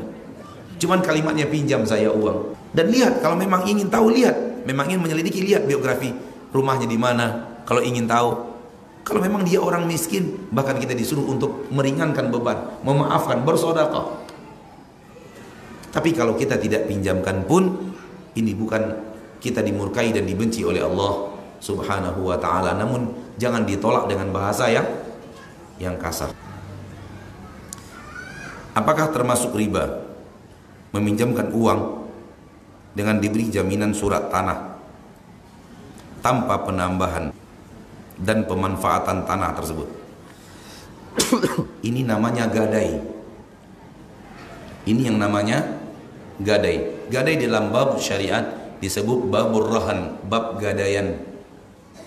Di mana ada jaminan yang dipegang oleh orang meminjamkan uang kepada kita dan jaminan itu baru diambil kalau hutang itu sudah lunas. Itu boleh dalam agama kita. Tapi yang tadi tidak boleh ada tam tambahan. Dan boleh bagi kita kalau kita ragu akan kejujuran seseorang minta minta gadaian. Itu boleh. Boleh. Tapi jangan mengambil manfaat. Wallahu a'lam bishawab. Ada satu hal lagi yang tadi belum kita sebutkan. Transaksi riba ketika kita meminjam itu tidak boleh ada transaksi uh, kesepakatan tambahan ketika pinjam. Tak boleh. Kalau ada ada ada kesepakatan pinjam kemudian ada tambahannya itu disebut riba. Namun ketika orang yang meminjam uang dari kita tanpa ada kesepakatan tambahan sedikit pun, misalnya dia pinjam 50 juta. Lalu kita pinjamkan dan tak ada kesepakatan apa pun dan kalau dia kembalikan 50 juta pun kita ridho serido ridonya karena kita tidak tidak mau lagi transaksi riba namun ketika dia mengembalikan dia kembalikan 60 juta itu bukanlah riba itu bukanlah riba. Karena riba kalau ditransaksi di, di, disepakati di awal. Tapi kalau dia merasa kemudian 50 juta yang kita pinjamkan telah meringankan bebannya, telah meringankan hutangnya. Dia ketika berbisnis sedang berhutang, butuh uang cepat 50 juta. Dan kita ketika transaksi benar-benar pinjaman murni. Sehingga ketika dikembalikan 50 juta pun hati kita tidak akan pernah sedikit pun terluka. Kenapa dikembalikan? Namun ketika dia merasa dilapangkan, kemudian dia lebihkan ketika dikembalikan, pada dasarnya itu bukanlah riba. Itu dalam bab agama kita disebut al-qada'ul hasan, membalas pinjaman lebih baik daripada jumlah pinjaman. Dan itu bukan harta haram. Kalau antum mau terima, boleh. Itu bukan riba. Riba manakala disepakati di awal. Baik disepakati tertulis atau disepakati kebiasaan. Kalau tertulis jelas, pinjam 500 juta kembalikan 600 juta jelas. Atau kebiasaan pinjam dong 500 juta kita pinjamkan. Namun sudah terjadi biasa nih kalau 500 juta kembalinya sekian nanti. Tak ada omong-omongan. Tapi sudah biasa pinjam 500 juta nanti kembalinya sekian ratus juta. Itu juga bagian daripada riba. Namun anda kita benar-benar meminjamkan tulus. Mungkin saudara kita mungkin om kita mungkin tante kita mungkin saudara akrab kita kita pinjamkan dan tidak sedikit para pebisnis-pebisnis ulung meminjamkan uang satu miliar, meminjamkan uang 500 juta. Ketika mereka kembalikan, mereka merasa dimudahkan dan dikembalikan lebih tanpa ada transaksi apa pun. Dan kita tidak ada sedikit pun rasa apa pun, yaitu kalau dikembalikan sejumlah pinjaman. Namun dia kembalikan jumlah banyak, halal bagi kita untuk menerimanya. Dan kita tolak pun tidak apa-apa. Namun kalau kita ingin menerimanya, itu bukanlah riba. Itu namanya al-qada'ul hasan membayar lebih banyak daripada jumlah pinjaman. Apakah boleh seorang wanita menggunakan baju pakaian selain warna hitam? Yang larang siapa? Tak ada larangan dalam agama Islam. Namun memang di zaman Rasul mayoritas pakaian wanita berwarna hitam. Oleh karena itu para ulama mengatakan warna yang paling afdol untuk wanita adalah hitam atau yang paling yang mengarah kepada warna hitam, warna gelap. Dan diriwayatkan dalam beberapa riwayat bahwa istri Nabi menggunakan baju yang bukan berwarna hitam. Itu pertanda bahwa boleh. Ya.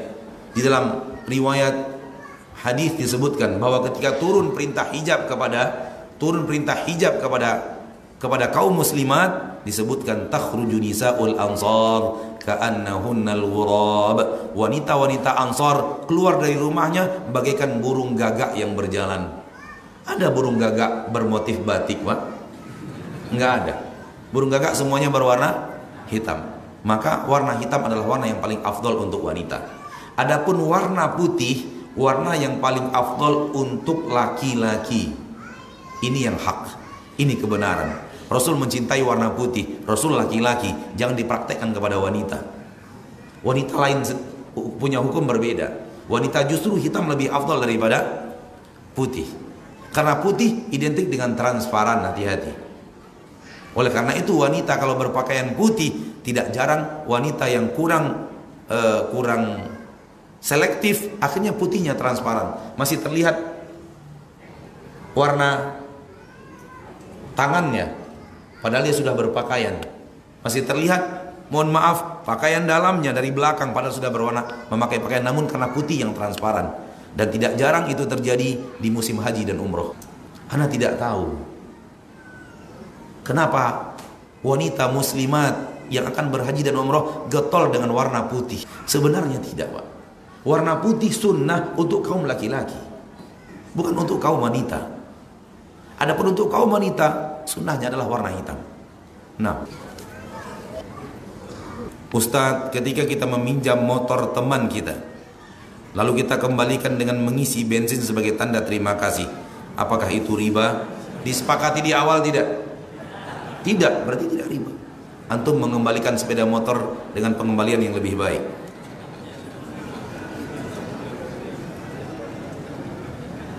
Apakah riba mengeluarkan seorang dari agama Islam? Jawabannya, tak ada seorang ulama pun yang mengatakan riba mengeluarkan orang dari agama Islam. Tak ada. Tapi dia dimasukkan ke dalam dosa besar. Kecuali kalau dia menghalalkan. Kalau menghalalkan itu bukan lagi karena ribanya, karena dosa menghalalkan yang Allah haramkan. Maka ini dosa yang berbeda. Kalau orang hanya bertransaksi riba, tak ada ulama yang mengatakan itu keluar dari agama Islam. Tapi orang menghalalkan riba bisa mengeluarkan dari agama Islam. Hati-hati. Karena dosa menghalalkan apa yang Allah haramkan termasuk dosa kufur besar. Dan tidak hanya riba, apa pun. Ada orang yang menghalalkan meninggalkan sholat bisa keluar dari agama Islam. Ada orang yang menghalalkan zina bisa keluar dari agama Islam. Hati-hati. Ada orang yang mengharamkan sesuatu yang dihalalkan Allah. Ini dosa yang dimasukkan ulama dalam dosa kufur besar. Setelah dia tahu Allah mengharamkan, dia berani menghalalkan. Ini namanya dosa kufur. Kufur artinya dosa ingkar dia tahu Allah mengharamkan, dia berani menghalalkan. Dia tahu Allah menghalalkan, dia berani mengharamkan. Setelah tegak hujah kepadanya dan dia tidak bertaubat, ada kemungkinan orang seperti ini di hadapan Allah ketika di mahkamah Allah kelak di yaumil mahsyar bukan muslim. Bukan muslim. Namun sungguh pun dosa riba tidak mengeluarkan orang dari agama Islam akan tetapi dia adalah dosa besar yang harus dijauhi. Jangan kemudian ah kan bukan keluar dari agama Islam, santai saja. Dilaknat loh, Pak. Laknat dari Rasul tercinta Muhammad sallallahu alaihi wasallam. Berbahaya. Namun tak seorang pun ulama yang kita tahu sejauh ilmu kita yang yang sejauh ilmu kita sekarang yang mengatakan pelaku riba keluar dari agama Islam. Tidak. Dia adalah dosa besar yang belum sampai mengeluarkan orang dari agama Islam. Tapi ingat anda melakukan riba dan tahu itu riba dosa besar. Menghalalkan riba bisa keluar dari agama Islam.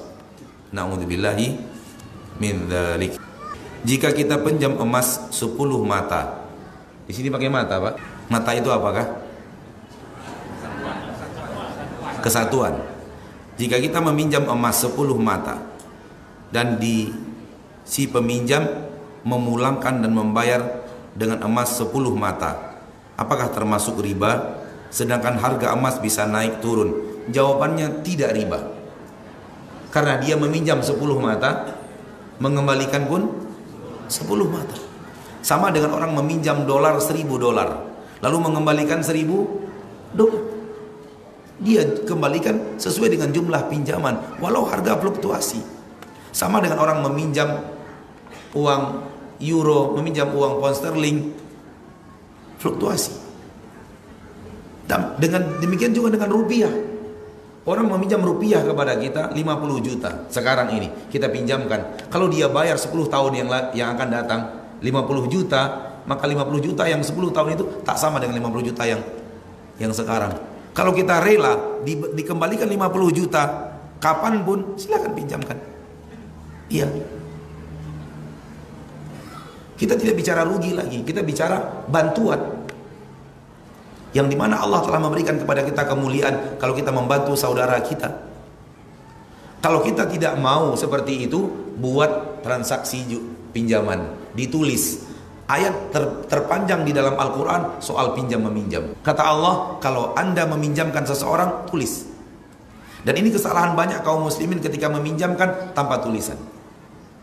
Tulisan begini pak, orang meminjam 50 juta. Baik, harus kita tulis. Kapan dikembalikan? Tanggal sekian. Atau bagaimana cara mengembalikan? 500 ribu sebulan, tulis tanda tangan. Bila perlu pakai materai. Sehingga kita tahu dia meminjam kapan dia kembalikan. Kalau dia meminjam 50 juta kemudian dia katakan saya kembalikan 50 15 tahun yang akan datang, jangan pinjamkan. Katakan kepadanya kalau begitu Anda pinjam emas saja kepada saya. Saya akan pinjamkan Anda emas. Kembalikan emas. Karena itu Anda mau minjam, mau menang sendiri. 15 tahun lagi Anda kembalikan 50 juta. 15 15 tahun lagi 50 juta tak sama dengan 50 juta yang sekarang. Karena rupiah memiliki inflasi. Yang tidak ada inflasi itu emas dan perak. Tak ada inflasi. Namun rupiah, apa pun jenis uang yang bukan emas dan perak, inflasi. Percaya tidak percaya Pak, harga kambing di zaman kita sama dengan harga kambing di zaman Rasul. Percaya tidak percaya? Kalau kita memakai uang emas. Dalam hadis Nabi kita tercinta Muhammad sallallahu alaihi wasallam, Nabi Muhammad memberikan satu dinar kepada budaknya suruh beli kambing. Fahamlah kita harga kambing di zaman Rasul satu dinar, satu uang emas. Satu uang emas itu 4 gram emas. Kemudian budak Rasul pergi ke pergi ke petani uh, peternak yang tidak di pasar. Berhasil dengan satu dinar beliau membeli dua ekor kambing. Berarti berapa beli, dibeli satu kambing? Setengah dinar. Kemudian pergi ke pasar. Dijual di pasar satu dinar satu ekor kambing. Laku satu kambing. Akhirnya budak Rasul SAW menghadap Rasul dengan membawa satu kambing plus satu dinar. Kata Rasul ada apa? Iya, dengan satu dinar tadi saya membeli dua kambing di peternak. Pergi jauhan dikit, beli ke peternak langsung bisa harga lebih murah. Dijual satu di pasar. Fahamlah kita harga kambing di zaman Rasul antara murah-murahnya setengah dinar, mahal-mahalnya satu dinar. Lihat berapa satu dinar di zaman kita sekarang angka rupiah. Satu dinar adalah 4 gram emas lebih kurang. Kali sekitar 700 2 juta 800 setengahnya sejuta 400 berarti harga kambing murah-murahnya sejuta 400 mahal-mahalnya 2 juta 800 apakah demikian? kalau seandainya kita tetap memakai uang dinar dan dirham harga kambing zaman Rasul sampai sekarang nggak pernah fluktuasi nggak pernah turun nggak pernah inflasi. Harga kambing tetap setengah dinar dan satu dinar. Wallahu a'lam. Saya bukan bang, pakar muamalah, tapi sedikit-sedikit yang seperti itu tahu juga. Apa hukumnya kredit rumah dan kredit mobil? Apakah termasuk riba? Selagi jauh dari transaksi riba boleh. Ini yang sudah kita katakan tadi transaksi syariah boleh. Caranya adalah beli dari yang punya rumah. Harga harus tak boleh bergerak, harga pasti tak boleh ditambah-tambah lagi kemudian di, di, disepakati cara membayarnya disepakati cara membayarnya dan tidak ada angka tambahan apa pun setelah itu. Baik terlambat bayar atau apa pun atau apa pun. Kalau toh pun suatu saat terjadi bahwa kita akhirnya tak bisa melunasi ya itu disepakati lagi bagaimana cara pembayarannya. Apakah disepakati rumah ini dijual kemudian hasil penjualannya dikembalikan ke sejumlah pinjaman kita yang kurang kalau masih ada sisa balik ke kita. Bisa disepakati dengan cara yang seperti itu. Namun kebanyakan sekarang transaksi kredit itu ada orang yang ketiga pak ada orang yang ketiga bukan langsung kepada pemilik barang kita mau membeli mobil dari pedagang kita mau membeli mobil dari penjual namun ada orang ketiga masuk di antara kita dan pedagang dengan cara membayar cash kepada pedagang dan mengambil kredit kepada kita. Itulah riba. Kita mau membeli mobil. Harga mobil cash 200 juta. Kita nggak punya uang. Akhirnya saudara kita ini si A atau si B membayarkan kepada pedagang 200 juta untuk mobil bisa diserahkan ke kita. Itu artinya kita pinjam uang dia 200 juta. Dia telah berbaik hati meminjamkan kita uang 200 juta. Namun kemudian dia katakan bayar 3, 350 juta. 150 juta itulah ribanya. Kalau dia rela meminjamkan kita uang 200 juta dan kita bayar 200 juta, tak ada riba. Namun di mana orang baik seperti itu sekarang? Nah ini yang menjadikannya riba. Ada orang ketiga masuk meminjamkan kita uang untuk melunasi mobil dan sisanya kita harus bayar lebih banyak daripada yang dia serahkan kepada pedagang. Di situlah tak ribanya. Tambah dengan keterlambatan bayar, harus bayar lagi dan seterusnya itu riba. Namun kalau kita bisa, misalnya ada saudara kita mau jual rumah, lalu kita katakan saya beli kredit, mau dia disepakati harga, tak ada, tak ada. Seperti yang tadi kita katakan, wallahu taala a'la wa a'lam bisawab. Sebagian tulisan anak nggak bisa baca ya.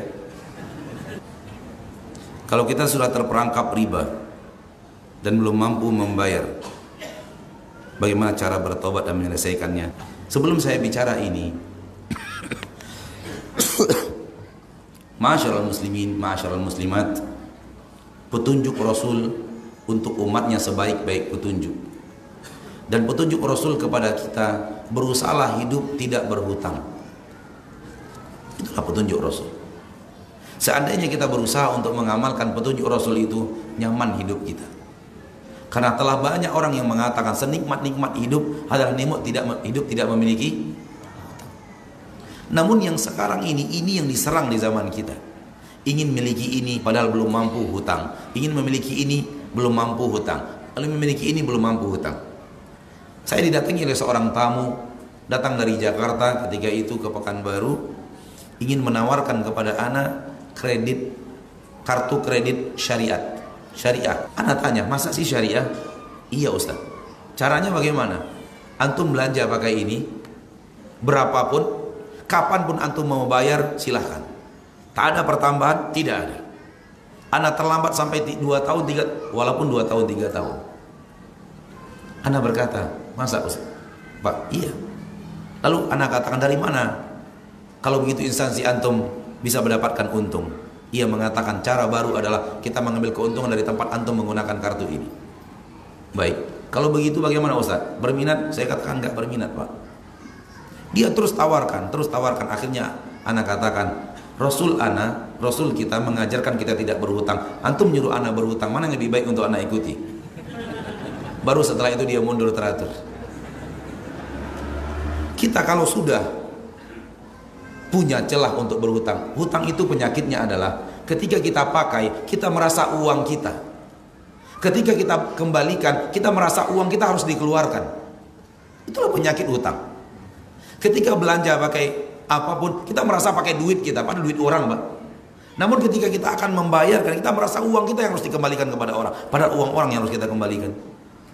Akhirnya banyak manusia yang terjebak. Akhirnya anak katakan afwan mbak Rasul menyuruh saya menuntun saya itu hidup untuk tidak berhutang. Antum menyuruh anak berhutang terus dari tadi. Baru kemudian dia dengan poin itu gak berani lagi nawar. Anak sudah sehalus mungkin menolak dia tetap tawarkan tawarkan.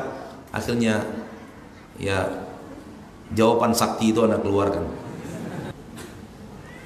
Bagaimana jika kita meminjamkan tanpa bunga tanpa riba? Akan tetapi yang meminjam tidak membayar sesuai dengan perjanjian. Apa yang harus kita perbuat? Boleh kita pegang gadaian. Caranya adalah boleh kita pegang gadaian sekiranya dia tidak melunasi sesuai dengan janjinya buat transaksi bagaimana gadaian ini akan kita perlakukan. Boleh. Karena Allah juga tidak mau menzolimi kita dengan meminjamkan kemudian dibawa kabur orang. Silakan. Kalau kita ada khawatir misalnya yang meminjam itu penting dia pinjam sangat penting. Karena pernah tahu ada sebagian saudara anak. Saudara maksudnya saudara seiman meminjamkan saudaranya 1,2 miliar tanpa apa-apa.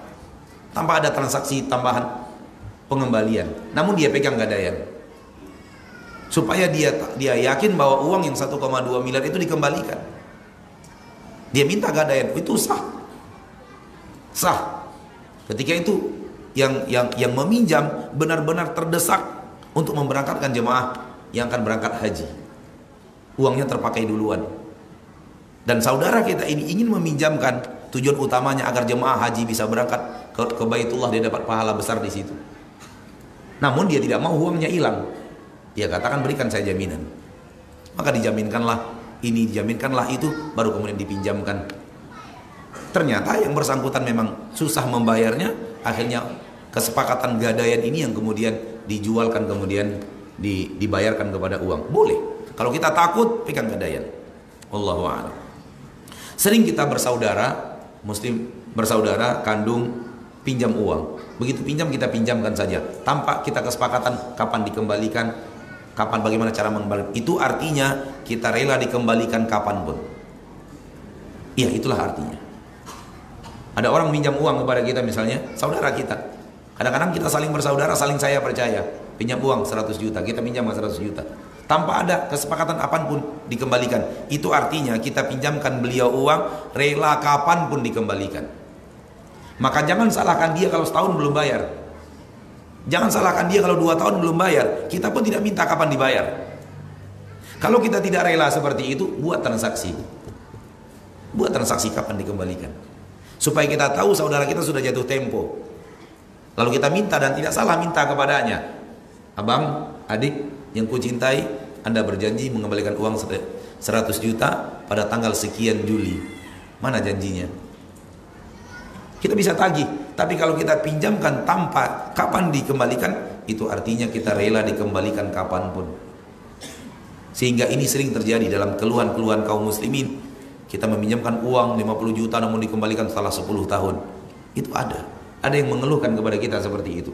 Dan ketika kita tanya, ketika antum pinjamkan dulu, apakah ada transaksi kapan dikembalikan? Jawabannya tidak, ya berarti antum rela kapan dikembalikan. Karena antum tidak membuat kesepakatan kapan dana harus dikembalikan. Allahu a'lam hati-hati. Jadi kalau kita meminjamkan uang kepada seseorang dan tidak disepakati baik secara lisan atau tertulis, kapan dikembalikan itu artinya kita rela dikembalikan kapan pun.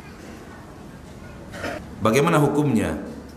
Jika kita meminjam uang dari si A 1 juta Terus kita meyakinkan si A Agar mau meminjamkan uangnya Kita beri dia 200 ribu Apakah itu riba? Antum nyuruh anak ngulang kajian dari awal sampai akhir Itulah yang kita bahas dari tadi Apakah termasuk riba tukar tambah motor dengan motor, mobil dengan mobil? Jawabannya tidak. Karena motor dan motor, mobil dan mobil tidak termasuk komunitas riba. Maka tukar menukar motor dengan mobil, motor dengan motor, mobil dengan mobil tidak masalah. Ya, tidak termasuk riba. Karena komunitas riba emas dan perak dan apa pun yang menggantikan posisi emas dan perak. Rupiah termasuk hitungan emas dan perak.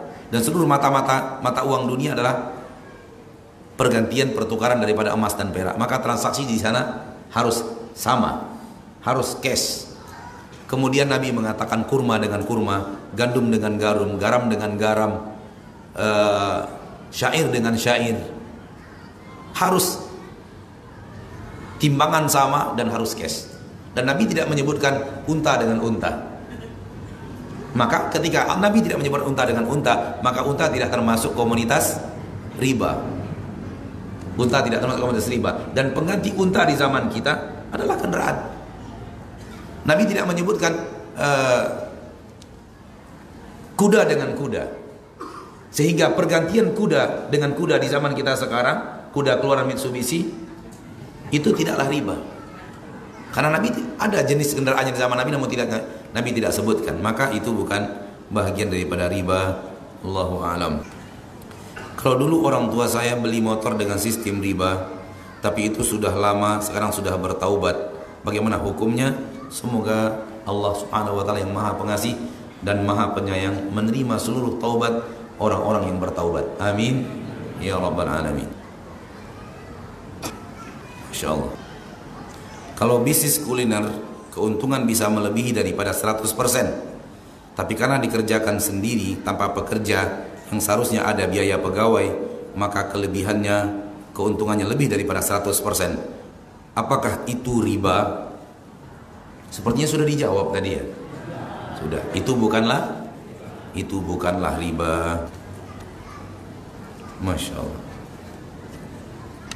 Sampai di sini pertemuan kita pada kesempatan yang berbahagia ini.